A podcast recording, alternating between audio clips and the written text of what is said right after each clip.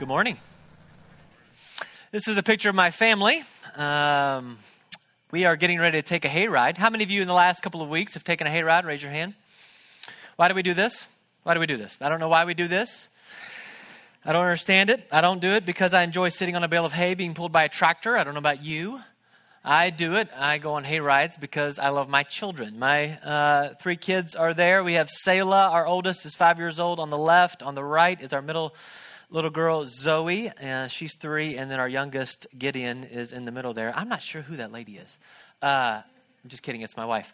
Uh, I love her and cherish her, and I love my family, and I want a close relationship with my kids, and I want a close relationship with my wife. That's why we do things like go on hay rides. We want close relationships. Isn't that what you want out of life? Don't you want a close relationship with the people that you love the most? And I don't know about you, but I want a close relationship with God as well. But developing close relationships, wanting them, and developing them are two separate things. I don't know about you, but developing close relationships is really difficult for me.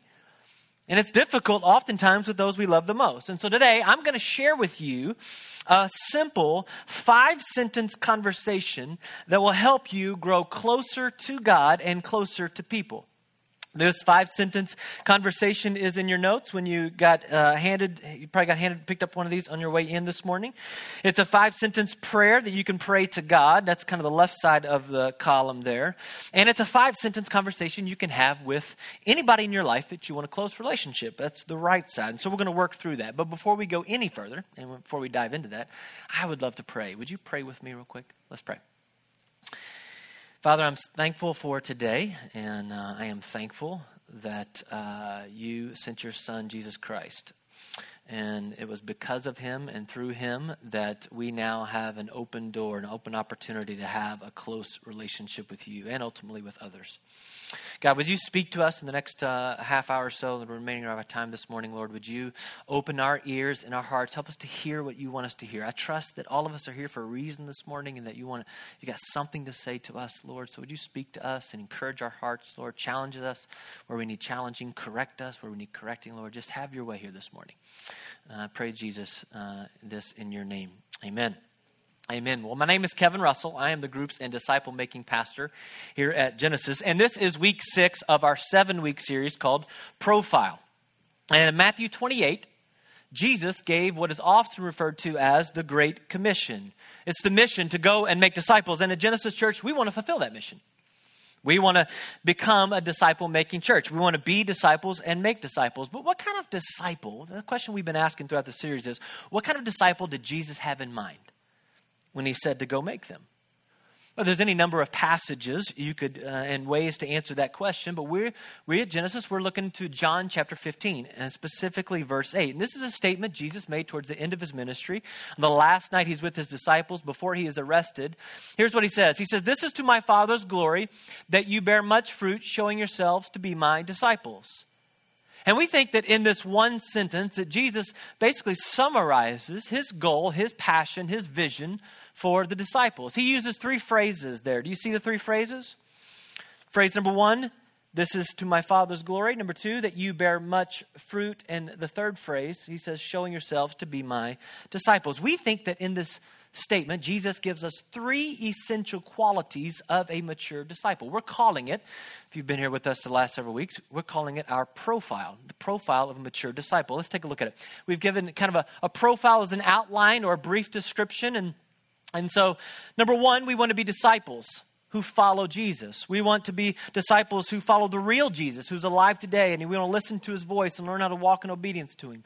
Secondly, we want to be disciples that seek to glorify God. We want to be motivated to bring God glory with our lives. And third, we want to be disciples who bear much fruit or who grow. We talked about the image of bearing fruit in the Bible is the image of growth. And we have identified four fundamental areas in the New Testament where we think God wants to see us grow. Number one, our identity.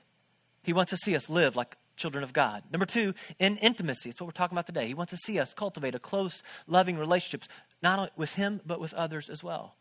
He wants to see us grow in integrity. That, that's developing the character of Jesus. That's becoming more like His, uh, becoming more like Him. And lastly, influence. We, we believe God wants us to grow in influence. Uh, he wants us to, to use us to make disciples who make disciples. I grew up playing basketball. And like all kids, I learned at a young age there were a few fundamentals you had to master in order to be successful basketball. They were dribbling and shooting and playing defense and rebounding and passing. But passing was really last for me because I really like to shoot.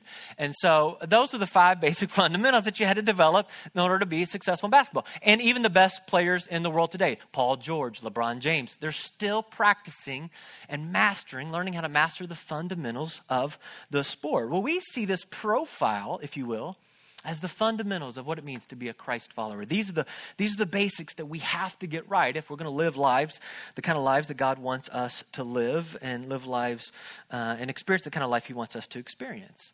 And so uh, last week, Ben Kraus, our campus pastor, if you were here, uh, spoke on integrity.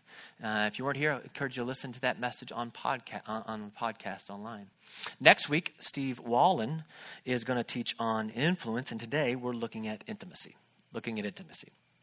So, counselors say that one of the leading causes of depression, of which I know many of you have struggled with throughout your life, maybe struggling with right now, I've struggled with at times throughout my life. One of the leading causes of depression is a lack of close, intimate relationships. It's also one of the leading causes for addiction. That when we don't get our need for close relationships met, we will substitute things for people. But nothing meets our need for close relationships like close relationships in the Bible, in the first few chapters of the Bible, in the book of Genesis, we see God's original intent for our lives. God creates Adam, and after he creates Adam, in Genesis chapter 2, verse 18, God says this The Lord God said, It is not good for man to be alone. I will make a helper suitable for him. Now, my, my wife often reminds me of this passage, usually when she's giving me advice. And she'll say things like, Honey, I'm your helper, I'm your helpmate. God said it right there in Genesis chapter 2. Now just go do what I say. I'm like, babe, I don't think that, that that's what the text means. I think you're not, you're not interpreting that right. But God saw, the point is that God saw that it wasn't good for man to be alone. This is off, this text is often used as a marriage text. Well, that's one of the applications, but the point isn't God wants us to be married. The point is that we are not meant to live isolated lives where we uh, don't allow anyone to get close to us. But why is it difficult? Why is it difficult to develop close relationships? Well, in Genesis chapter 3, after Adam and Eve sin, God came looking for Adam in the garden and he said, Adam, where are you? Now, God wasn't asking Adam about his physical location. God already knew what had happened, he knew where he was. He was God. It was a relational question. God was asking Adam, Why have you relationally withdrawn from me? Remember, Adam withdraws, Adam and Eve withdraw, and they hide. And see, that's one of the consequences of the fall. Because of sin, because of our sin and the sins of others, we instinctively withdraw from relational closeness and we hide from others. And so, developing close relationships, even with those we love the most, is a struggle. It's difficult. And it's primarily because of our sin and the sins of others. We are selfish. We are prideful. We are insecure. We judge. We condemn. We gossip. We criticize. We're defensive. We complain. We have bad attitudes. We say hurtful words. We do hurtful things. Who wants to be close to people like that? Not me. But the problem is, we're all like that. We're all messed up. Welcome to church. Good morning. You're messed up. John 3:16 says this, that God so loved the world. He so loved you and me that in spite of our sin, in spite of our brokenness, that he sent his one and only son Jesus, and that whoever believes in Jesus and follows Jesus shall not pa- perish but have eternal life. Now, I think, unfortunately, John 3:16 is often presented in a way that kind of communicates this. If you believe in Jesus, you get your ticket to heaven and you get your ticket to heaven, and, and, and you want that ticket so you can go to the place called heaven. I think this is a real misunderstanding of what eternal life is. Eternal, eternal life, or everlasting life, as some translations say, is not necessarily a, a, a, as much a place that we go to, or a location, or a destination. Eternal life is a relationship we enter into. Listen to how Jesus, Jesus defines eternal life in John chapter 17, verse 3. Jesus says, Now this is eternal life. He's going to define what eternal life is. They, they may know that they know you, the only true God, and Jesus Christ, whom you've sent. Jesus says eternal life is that we know the only true God and Jesus Christ. Jesus says eternal life is knowing God. So eternal life is a relationship we enter into, not as much a place we go. If you've been around Genesis for a while, you've heard us uh, emphasize the importance of the word for know here in this passage in John 17 3. The word for know there is the Greek word ginosko. And why is that important? It's important because of the definition. It's a knowledge that's grounded in personal experience, or it means to be intimately acquainted with. I can know a lot about the President of the United States, doesn't mean I have a close relationship with him. You see the difference? It's critically important to know that. We stress the importance of that word ginosko because if we don't, as Christians, understand this word and understand the point of eternal life, we might miss the whole point of Christianity, period. See, listen to me quote John 3:16 in light of a better understanding of eternal life. For God so loved the world that he gave his one only son, Jesus Christ, so that we can have a close, intimate relationship with God. Kind of changes things, doesn't it? See, Jesus didn't die on the cross so that we could go to a location. No. He died on the cross so we could enter into an eternal, everlasting, close relationship with God. We were saved for intimacy. Intimacy with Him and ultimately intimacy with others. Now, I could spend the rest of the time this morning trying to motivate you or trying to persuade you to pursue intimacy. I could give you all the reasons why you should. But I really want to talk about practically how to. How do we, practically speaking, develop intimacy with God and people? Because it is difficult. And with each of the four I's in this series, we are suggesting a skill for you to develop. Last week, if you were here, Ben Krause talked about integrity. In order to develop the character of Christ and grow in integrity, you have to develop the skill of repentance. You have to learn to take off the old and put on the new, as Paul says in the New Testament. If you don't learn that skill throughout your life, if you don't learn to master that fundamental of taking off the old, repenting of sin, and putting on the new, you'll never grow in integrity and character of Christ. Uh, next week, we're going to talk about making disciples. Today, I want to talk about intimacy. About a year and a half ago, I picked up a book called Immanuel Journaling, and it presented a skill, if you will. It presented a five sentence, kind of very simple conversation that you could have with God and you could have with people. And so I've been putting this to practice in my own life, trying it on my wife and my kids. And I think my wife would testify that it's helping me slowly but surely become a better husband and a better father. And I think it's helping me grow closer to God. I hope you'll find it helpful as well. So I'm going to share with you this five sentence conversation. We're going to look at it first from the perspective of us communicating to God. That's the left side of the column. And then we're going to look at it from the perspective of us communicating to others. See, because I'm of the opinion that the same way we develop intimacy with God is the same way we develop intimacy with people. Okay, so let's get started. The first sentence on the left side of the column, from us to God, is You see me. This is the first sentence that you can pray in this five sentence conversation. You see me. When Jesus taught his disciples to pray, or to develop intimacy with them. He said to them in Matthew 6 6, But when you pray, go into your room and close the door and pray to your Father who's unseen. Then your Father who sees what is done in secret will reward you. Jesus said, Your Father who sees. You see me. Your heavenly Father sees you and me. Do you grasp the significance of that? That the God of the universe, the creator of all things in heaven and earth, sees you and sees me? In fact, it's one of his names. In Genesis chapter 16, Hagar gives God the name El Roi, which means the God who sees me. In Psalm 32 8, God himself says this I will instruct you and teach you in the way you should go. I will counsel you with my loving eye on you. God sees us. Psalm 33 18. But the eyes of the Lord are on those who fear him, on those whose hope is in his unfailing love. The eyes of the Lord are on those who fear him. God sees you. God sees me. And it's not just that he's staring at us like he's some kind of creepy creepster, right? I mean, it's not it's not a creepy stare, okay? I don't want you to get that image in your head. That would freak you out, right? No, he's a heavenly father. He's a loving father. And he not only sees you, but he's paying close attention to you. A good father play, pays close attention to his children.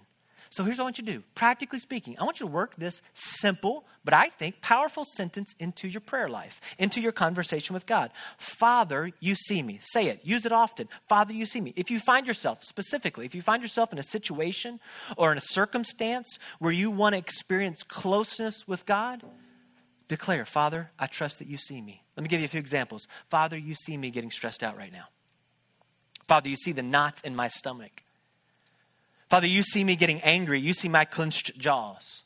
Father, you see my heart rate going up. You see me getting anxious. You see my palms sweating as I get ready to go out and preach a message. Father, you see the tears right now in my eyes. Father, you see me, you see me being tempted right now. Father, you see me trying to be a better spouse and trying to be a better parent. Father, you see me trying to build a relationship with my neighbor or my coworker so I can share Christ with them. Father, you see me opening my Bible, trying to connect with you in prayer. Father, you see me throughout your day, throughout the very circumstances of your life and of your day, pray, Father, you see me. If you'll begin working that into your conversation, if you allow that truth to begin to take root in your heart, that your Heavenly Father sees you, and you bring it into the conversation with Him, I think you'll experience greater closeness to God. Now, if you want to draw close to others, then you got to do the same thing. So go over to the right side of the column on your notes. Tell those closest to you, I see you. I see you.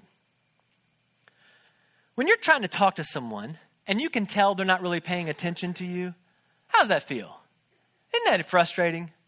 That's this is kind of a pet peeve of mine. Whenever I'm really trying to share something, say for instance with my wife, but she's cooking in the kitchen or she's doing something with the kids and she's not looking at me, I'll pause and I'll do this kind of passive aggressive approach. I'll just pause and say, "I'll just wait till you're looking. I'll just wait till you're done. Wait till you're finished. Wait till you look at me." Do anybody other husbands, wives are like hitting your husbands like, "Yes." We all do that, right? Why is that? Why do we do that?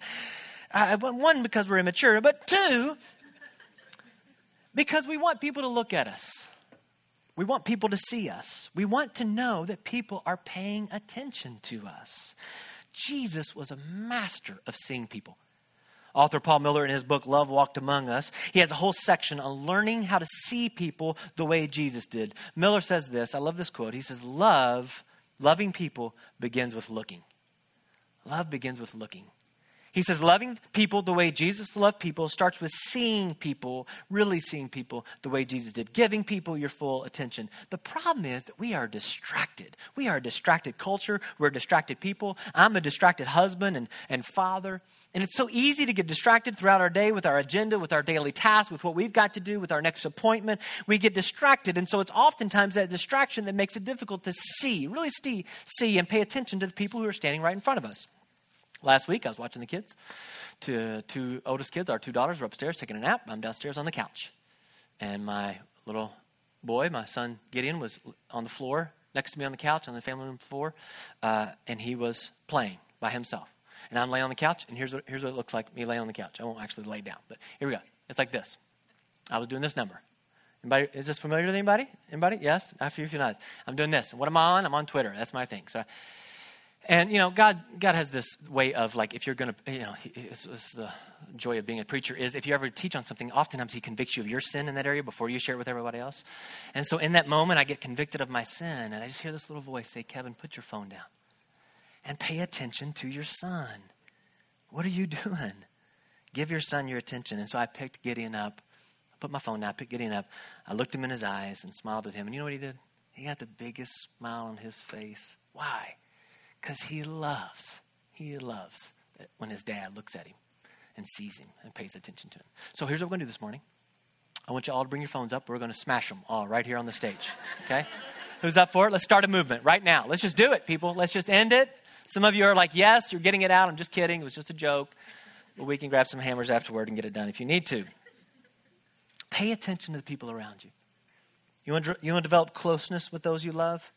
Use the phrase, I see you. I've found that if I actually use that phrase, if I actually say the phrase, I see you, it actually forces my heart and my mind to give them my attention. So I often say things like, okay, I, I see you.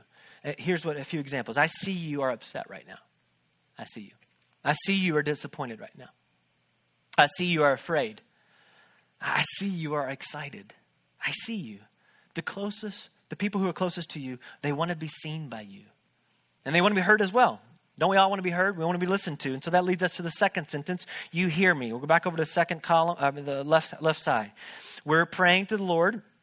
You know, I want you to start saying to the Lord, Lord, you see me. Second thing is, Lord, you hear me. This is another very simple phrase, right? But I love it because I think it's powerful.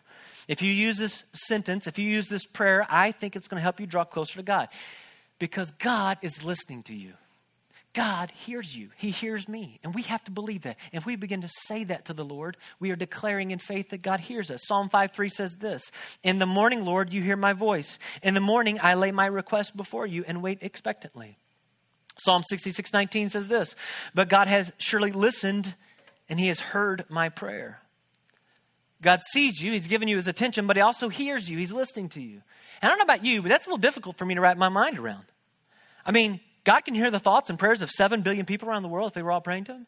That sounds like a nightmare to me. But God is God. That's why He's the creator and I'm the creation. And the Bible reassures us over and over again that God hears us.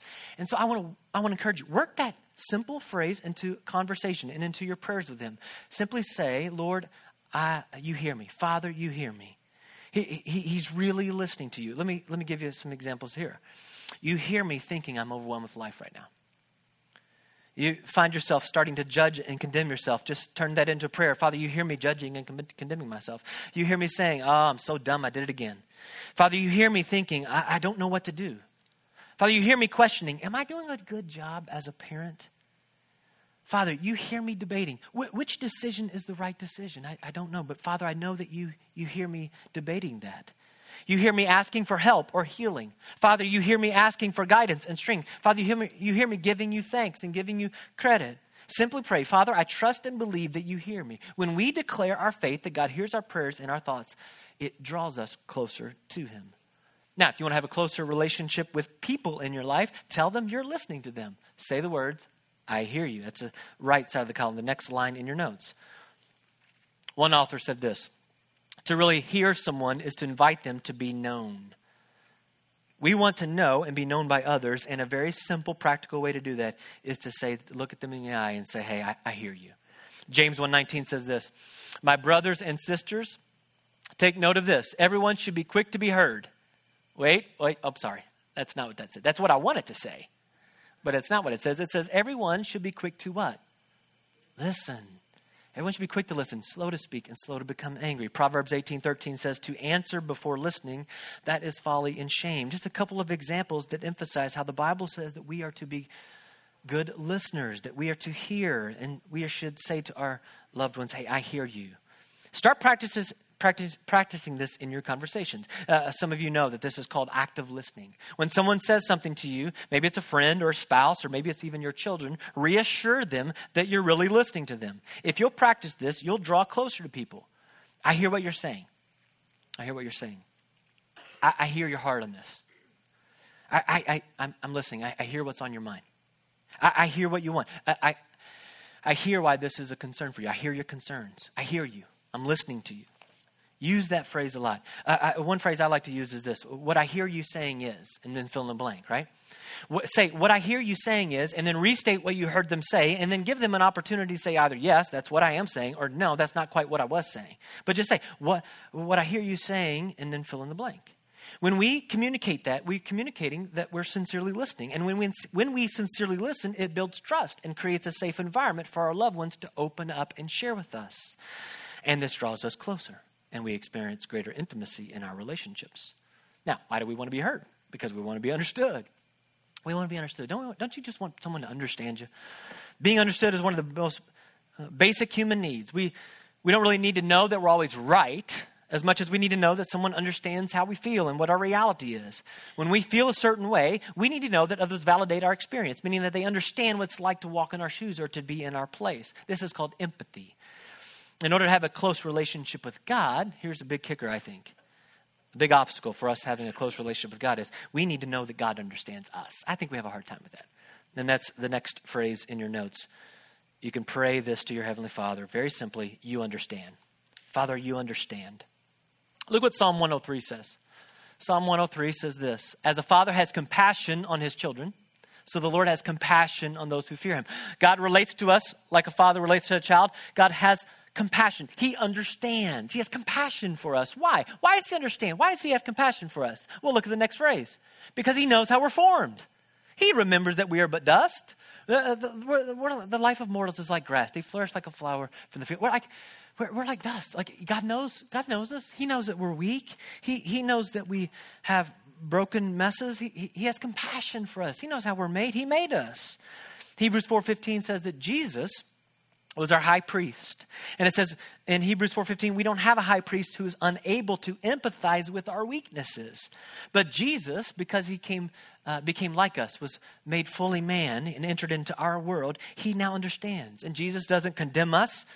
Romans says there's no now no condemnation for those who are in Christ Jesus. Jesus doesn't condemn us. He doesn't criticize us. He has compassion for us because Jesus knows what it's like to be in our place. We need to be listened to and understood. And we need to not quickly negate how, we, how others feel. Research has shown that some of the most serious emotional disorders come from having one's emotions misunderstood or dismissed. God doesn't dismiss, dismiss our emotions or our experiences. Here's what I found I find that we tend to minimize uh, the seemingly small amounts of pain that we experience on a daily life. The daily trials of life. Thing, uh, we, we dismiss those things we say things like, well, that's just life. You ever say that? We do this to ourselves, we do this to others. Listen, God knows how difficult life is for us. Daily life is difficult for us. God knows that. He knows our history. He knows the intimate details of our lives. He knows us better than we know ourselves. And God still understands. He, he validates us. He has compassion for us. So let's do this. What's stressing you out right now in your life? What you think about that? What's stressing you out right now in your life? Or maybe better, a different way to ask it is what's weighing on your heart in this kind of in this season of life that you're in? You're sitting here this morning, you're in the middle of October, it's in the fall, you think about what's going on, in the circumstances of your life. What's stressing you out? What's weighing on your heart? Maybe it's a relationship. Maybe it's a health issue you're facing. Maybe it's a financial stress you're under. Maybe it's something at work. Here's what you do this week. When you start thinking about that stress and it starts weighing heavy on your heart, I want you to practice praying this simple prayer Father, you understand. Father, you understand why this is a big deal for me. Father, you understand why this stress is discouraging for me. Father, you understand why I'm feeling overwhelmed. You understand how sad or angry this makes me. You understand, Father. Father, you understand how hard this is for me. Father, you understand why this scares me. Father, you understand. When we really begin to believe and say in prayer that God understands, we begin to trust God more. And the same is true in our relationship with others. Understanding how someone feels or thinks or how an experience is for them is a way that builds a bond and a connection with people. And so I think you should do for others what God does for you. And you should say, I understand. That's the next line in your notes. Line number three over on the right side of the column. I understand. When you're going through a difficult time, let me ask you something. So, when you're going through a difficult time, which kind of person do you want to open up to? Person A, who says things like, oh, come on, that didn't hurt. Oh, that's not so bad. Oh, you don't have anything to worry about. Just get over it. Or do you want to open up to a person, person B, who says things like, ah, it sounds like it's, sounds like it's very difficult for you. It sounds like that's a real struggle. It sounds like that's a, a real fear of yours. Who you feel like opening up to and drawing close to? When someone says something that shows that they understand, we're more open to them, aren't we? When someone says uh, something that, uh, that, they, they understand, it, it shows that we, we, we begin to trust them more. We, we're allowed to draw close to them. Now, on the other hand, when someone says things that, that, that shows they don't understand, we emotionally and rela- relationally withdraw. We withdraw in our hearts. But a person who says, I understand, be a person, be a person who says, I understand. Let's be people like Jesus who have compassion for people. Do you know the number one emotion that is attributed to Jesus throughout the Gospels is compassion. Jesus had compassion for people. Be a person who says to those closest to you, Hey, I, I understand. Ephesians 4 2 says this way Always be humble and gentle. Be patient with each other. And I love this next phrase making allowance for each other's faults because of your love. Colossians 3:13 says this. Make allowance for each other's faults. There's that phrase again. Make allowance. Give people space to, to mess up. Give people space to have faults and brokenness and weakness and sin. Give people space and forgive anyone who offends you. Remember, the Lord forgave you, so you must forgive others. See, that's the pattern of relating. I hope you see that. As God relates to us, that's how we're called to relate to others. If you want to have a close relationship with someone, make room for their faults. Allow people closest to you to be human, to be sinful and broken. All of us want to know that we are understood and accepted in spite of our faults, right? We all know we have weaknesses. We all know that we're immature at times and we do things we shouldn't do. But when we give someone the space to be weak and to be immature and to have faults, what we do is we provide a safe place for them to open up and to draw near to you. Now you're on your way to developing a close, intimate relationship with someone. Cynthia Heald, author Cynthia Heald, in her book Intimacy with God, writes this This is true intimacy. Being confident that what we reveal about ourselves, what we open up and share with people, will be understood, and that the person whom we disclose ourselves to will accept us, will still seek our good and communicate love and support to us.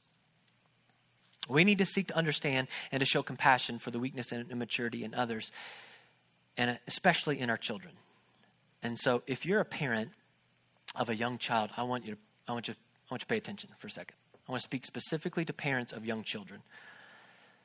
oftentimes, when our children don't get their way, they'll get upset, and we'll often try to explain to them why they need to stop being upset, why they need to stop being angry, or worse, we call them things like spoiled, or we yell at them, or we get frustrated and angry with them, and we tell them to stop it. Listen, that is not how God relates to us. That is not how God treats us in our weakness. And God doesn't treat us that like that, and we shouldn't treat our children like that. We should parent and relate to our children the way God parents and relates to us. And so, parents, I, if you have young children, uh, I want to, you to be very careful not to dismiss your children's emotions. Now, I'm not talking about the uh, hungry, tired, I'm going to melt down emotions, right? We're all familiar with that. Like, just get them something to eat and get them in bed, right? Okay? I'm not talking about that. I'm talking about their genuine emotions. Parents, when you dismiss your child's genuine emotions, what you are communicating to them is that you don't care about taking the time and effort to understand what life is like in their little world. And when you do that, or maybe better said, when you do that over and over and over again, they will eventually stop opening up their hearts to you. And you'll lose their heart. And you'll lose an opportunity to have a close, intimate relationship with them.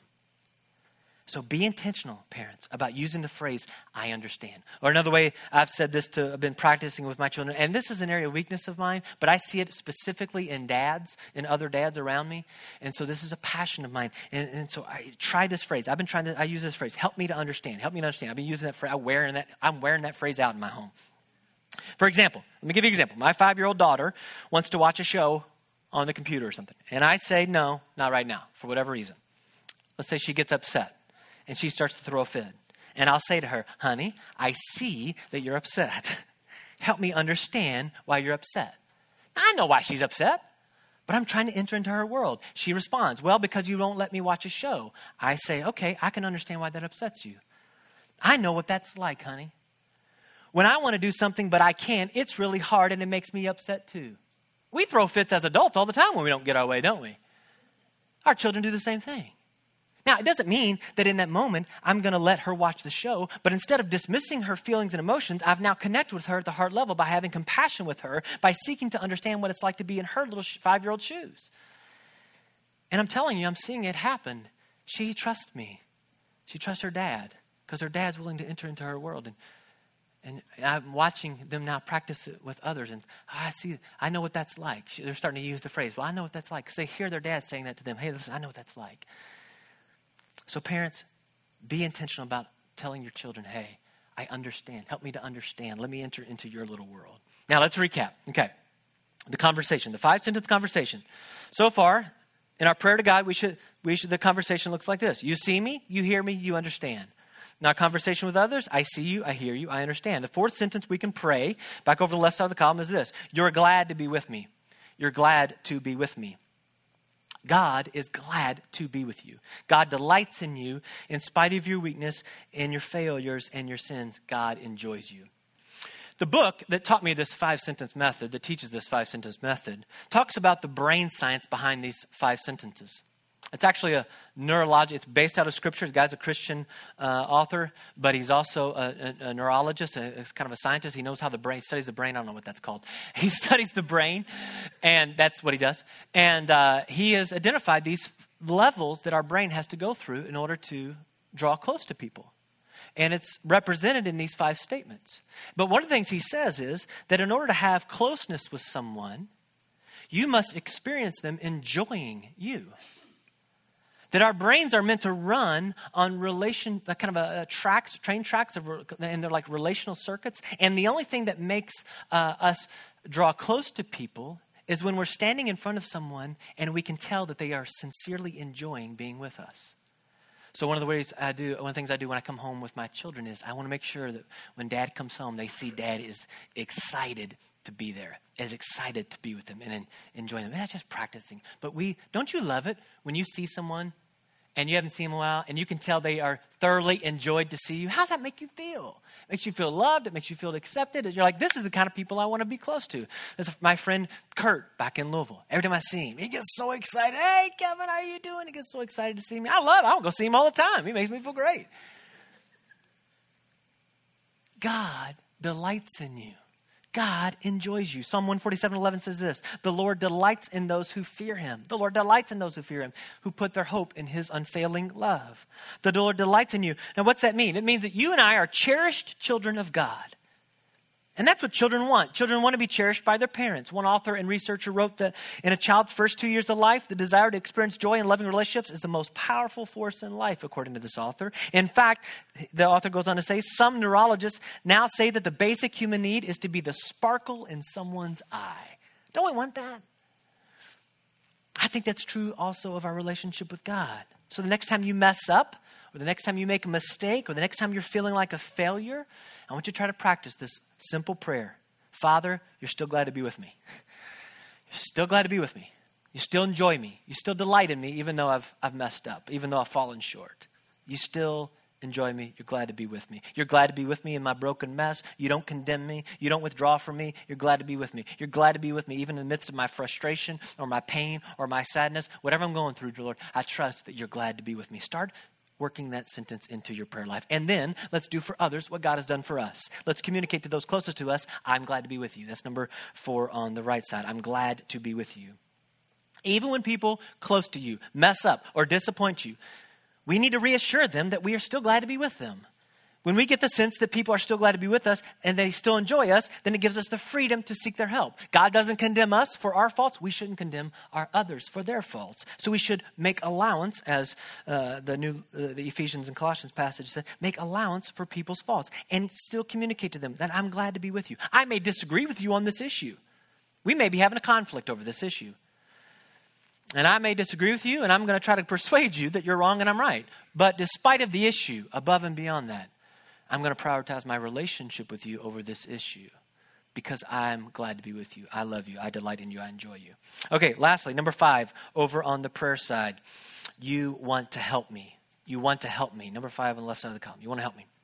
God wants to help us. He doesn't want to leave us hanging out to dry. He wants to be actively involved in helping us through our life. Psalm 121 says this I lift up my eyes to the mountains, and where does my help come from? Where does our help come from? Where are we going to get help for our lives? Our help comes from the Lord, verse 2 says. He's the maker of heaven and earth. Hebrews 4:16 says this. Let us then approach God's throne of grace with confidence so that we may receive mercy and find grace to help us in our time of need. I love this because it talks all about intimacy and drawing close. Look at it. Let us then approach God's throne. Let's draw close to God. Why? Because of God's grace we can move forward with confidence that in spite of our faults, in spite of our weaknesses, that we can move close to Him. He still enjoys us and delights in us, and that we can receive the help, the mercy, and the grace, the help that we need. This is this is this is who God is. So start saying, Father, you want to help me. I know you want to help me through this circumstance, through this situation. I know you want to help me through this stress. I know you want to help me. And if you know someone if you know someone that sincerely wants to help you, doesn't it, doesn't it create this trust and this willingness to open up and draw near to them? And again, the pattern continues. The fifth and the final sentence that we can say in conversation to draw close to other people in our life is to simply say, I want to help you. I want to help you. That's number five on the right side of the column. I want to help you. I want you think about this with me. God sees you, He's paying attention to you, He hears you, He's listening to you.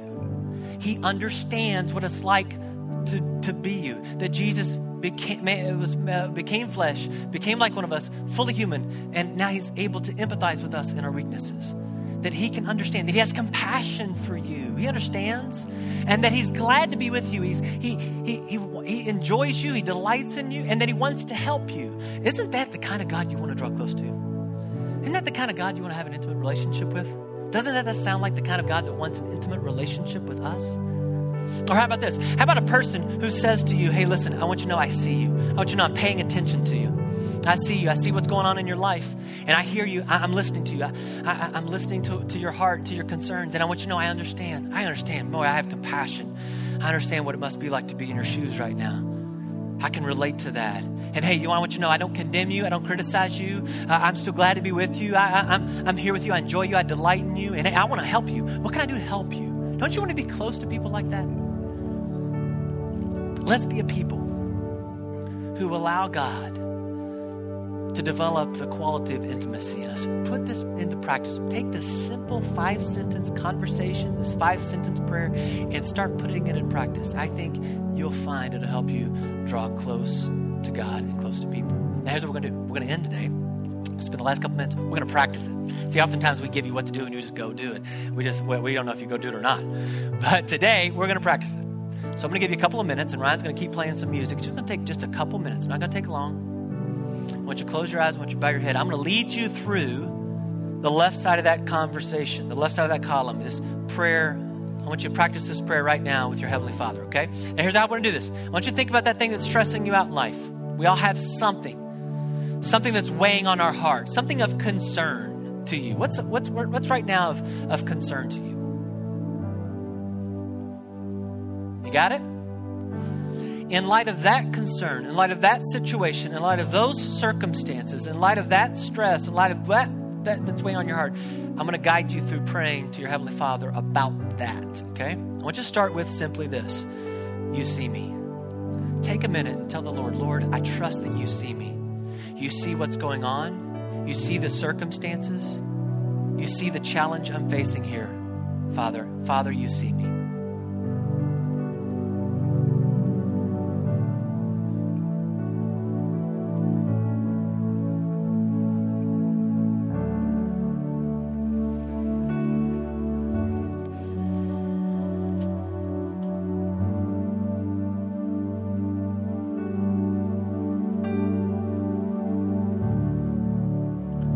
Next, I want you to simply pray, Father, I know you hear me.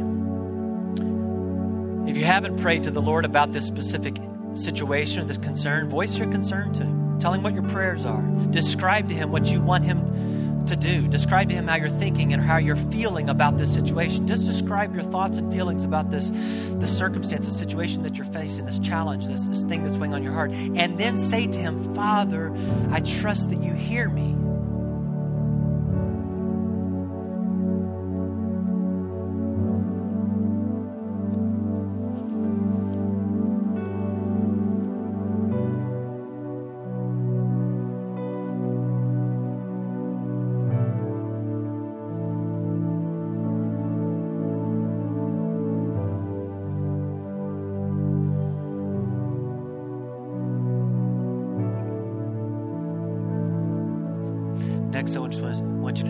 Father, you understand.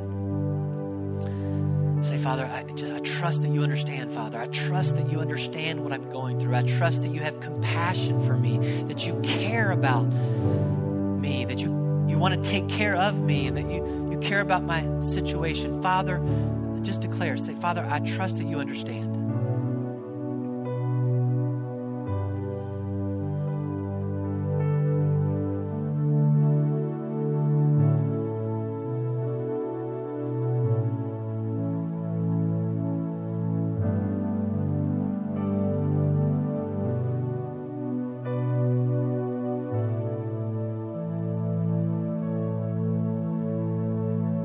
Next, just simply pray, Father, I trust you're glad to be with me. Father, I trust that you enjoy me. I trust that you delight in me. Regardless of whatever the situation that you're facing, the circumstances, just declare, just tell the Lord, Lord, I just trust and I believe that you're glad to be with me, that you enjoy me.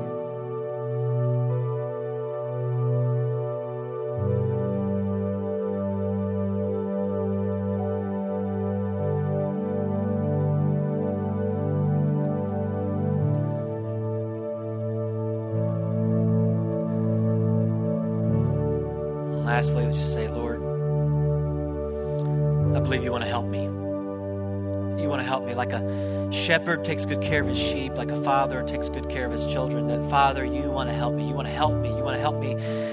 You want to give me the strength I need. You want to give me the wisdom I need. You want to show me the next steps. You want to bring transformation in my life. You want to help me, Father.